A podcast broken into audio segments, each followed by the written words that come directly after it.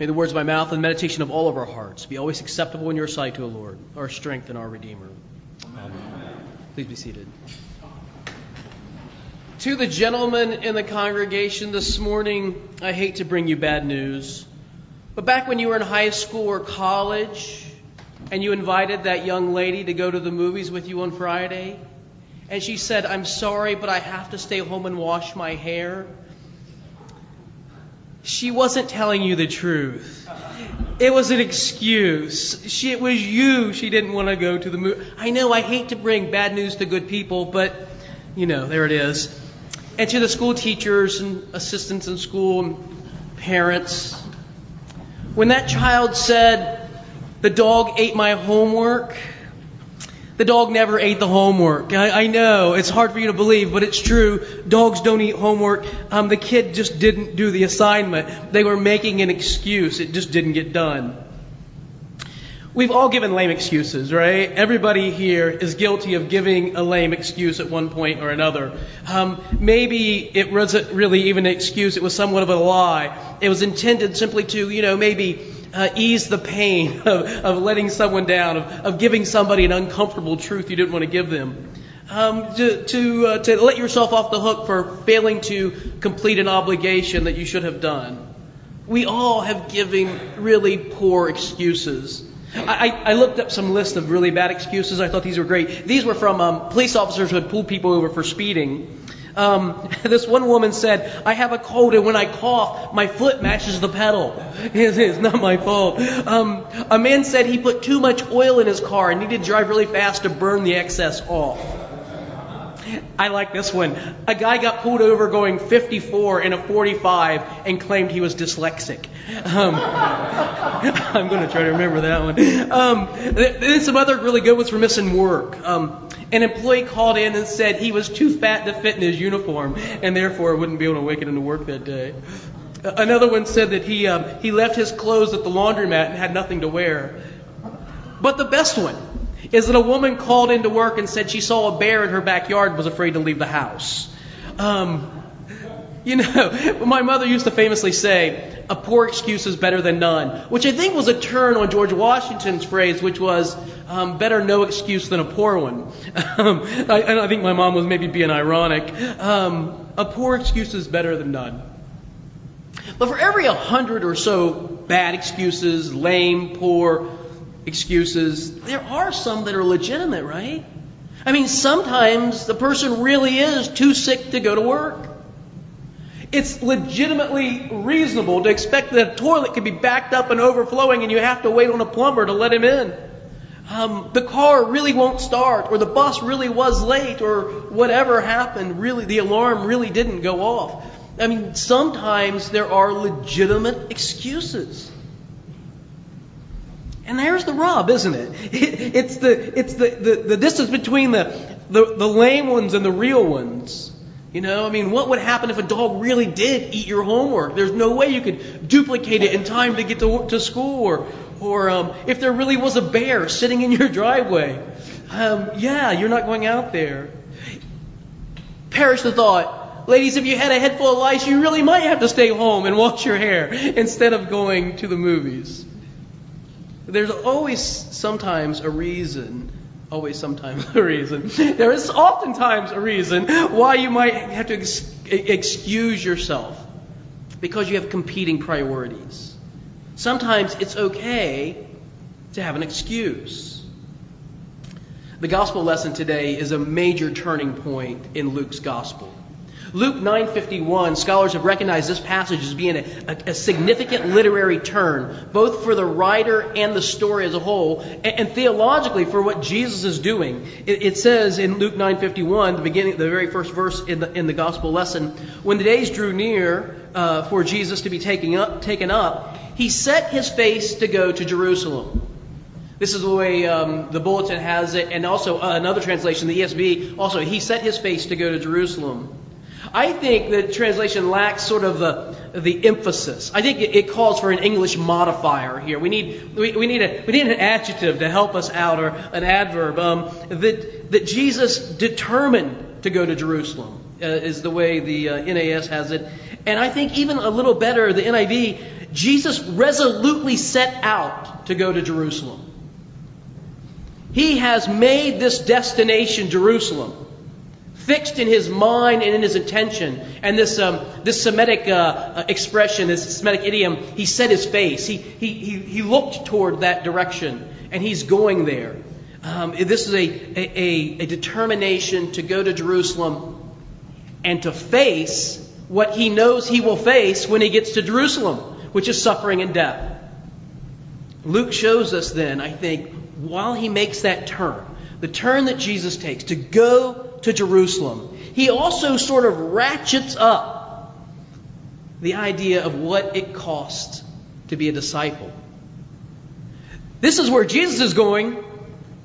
And if you're going to follow, if I'm going to follow, this is where we're going to go.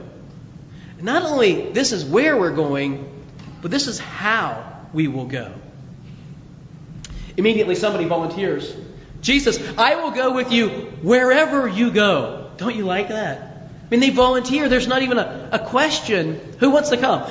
not that. They volunteer. I will follow you wherever you go.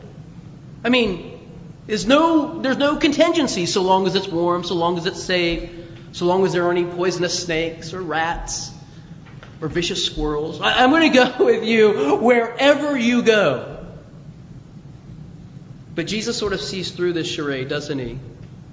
He sees right through it because his answer tells them, And Jesus said to him, Foxes have holes and the birds of the air have nests but the Son of Man has nowhere to lie his head. To lay his head, excuse me.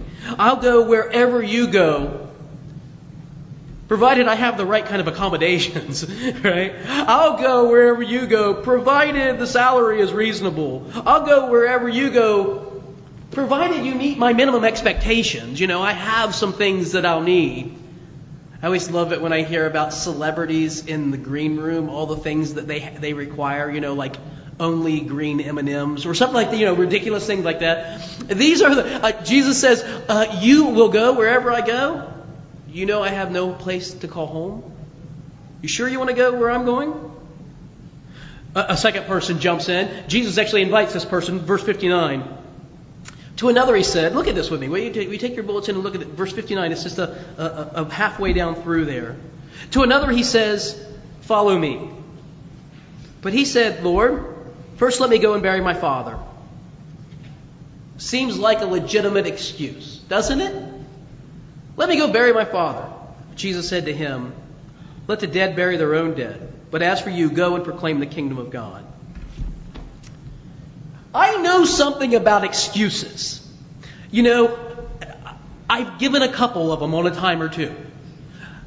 But the death of a parent has to be like way up there at the top of the list. This is about as legitimate an excuse as you can have for anything. Um, you know, I heard about the kid who called in um, to his part-time job and said, "I can't come because it's the death of my grandparent." And the boss said, "But it's your third grandparent to die." You know, there's there's a this is the death of a parent. My father. Let me go bury my father. The paterfamilias the most important relationship in the ancient Near Eastern world that any person had in their sphere of, of influence. Is Jesus really so uncaring? So cruel? Two things going on here. Well, the first, I think you have to understand ancient Near Eastern hyperbole. Um, there's a, a, a, tendency to exaggerate exactly for the point of emphasis. Jesus does this all the time. Uh, remember, he says, you know, if your eye offends you, cut it out. Better to enter the kingdom of heaven with one eye than with two eyes to be cast into the, to the pit of hell. And so on. Uh, we do it too. We say, I'm starving to death. And you look at me like, Joe, you're nowhere near starving to death. Uh, you know, you got a long way to go before you get there. Stop laughing. Uh, or we say, you know, um, I'm so hungry I could eat a horse, or she's been gone for an eternity, and we do this all the time. They did it in ancient Near Eastern world as well. But I think the other part is true also. That Jesus intentionally wants to offend our sensibilities. No other priority above me. I'm number one. Not even the death of your father is more important than following me. And this would shock his listeners. It's socially unacceptable for him to say this. First, protos, let me go do this. No. Let the dead bury their own dead. You, come follow me. The third one, verse 61. To another he said, I will follow you, Lord, another volunteer. But first, here it is again. First, let me say farewell to my, those at home. Jesus said to him, No one puts a hand to the plow and looks back is fit for the kingdom. Can I at least go and say goodbye first? I mean, you heard the Old Testament lesson. Elijah let Elisha go home, kiss his mom and dad, and then head off. Can Jesus not be as accommodating as Elijah? Again, the hyperbole mixed with the seriousness, the intentional offense and, uh, uh, offending of our sensibilities. No. No other first. No other excuses. I am to be number one. I think we can easily lose some of the force of this, um, of this text when we apply it to ordained ministry. I've heard it a lot in that way, you know, that, that when, you know, you're called into ministry, uh, you're called to, um, to all these things, you know, to give up familial relationships, uh, to go into the ambiguity of uncertainty, the ambiguity of, uh, of your, your future homes, not knowing where you're going to live, um, the, uh, the difficulty with um, resources, you never know what you're going to make, all this sort of stuff. It's not about ordained ministry. This passage has nothing to do with ordained ministry. It has to do with discipleship. It has to do with ordinary men and women, boys and girls who will follow Jesus. It applies to us all equally. You want to follow me? No excuses. No excuses about your own comfort. No excuses about the importance of other relationships. No concern about your own reputation.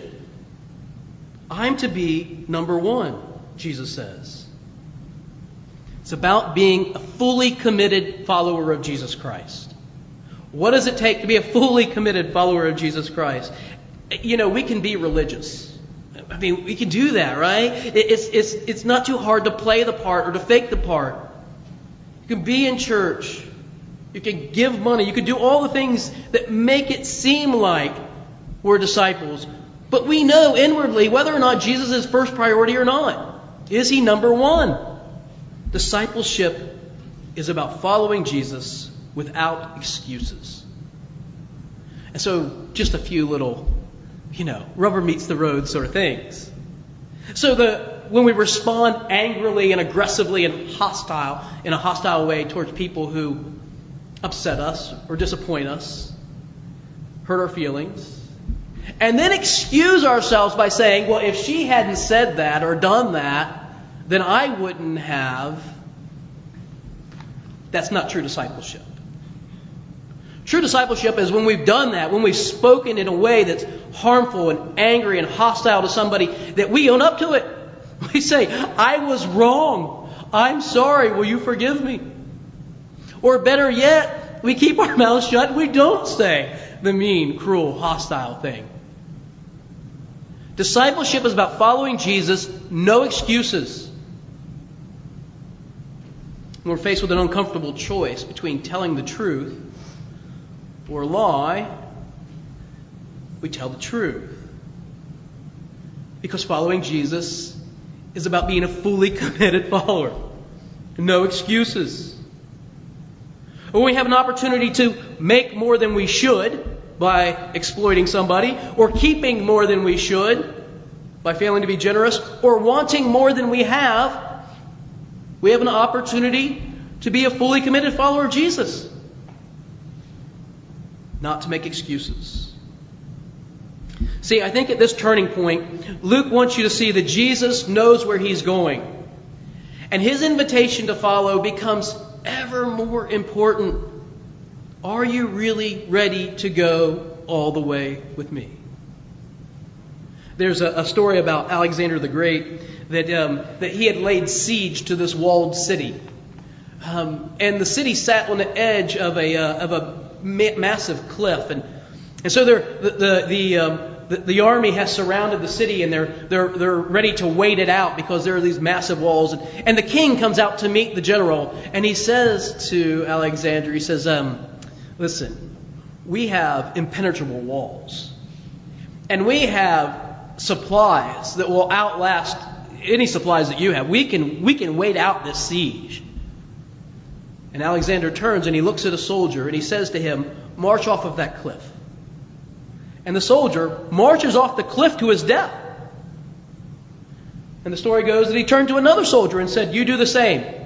And the next soldier marches off the cliff to his death. He does it a third time and he turns to the king and he says, Do you need to see more?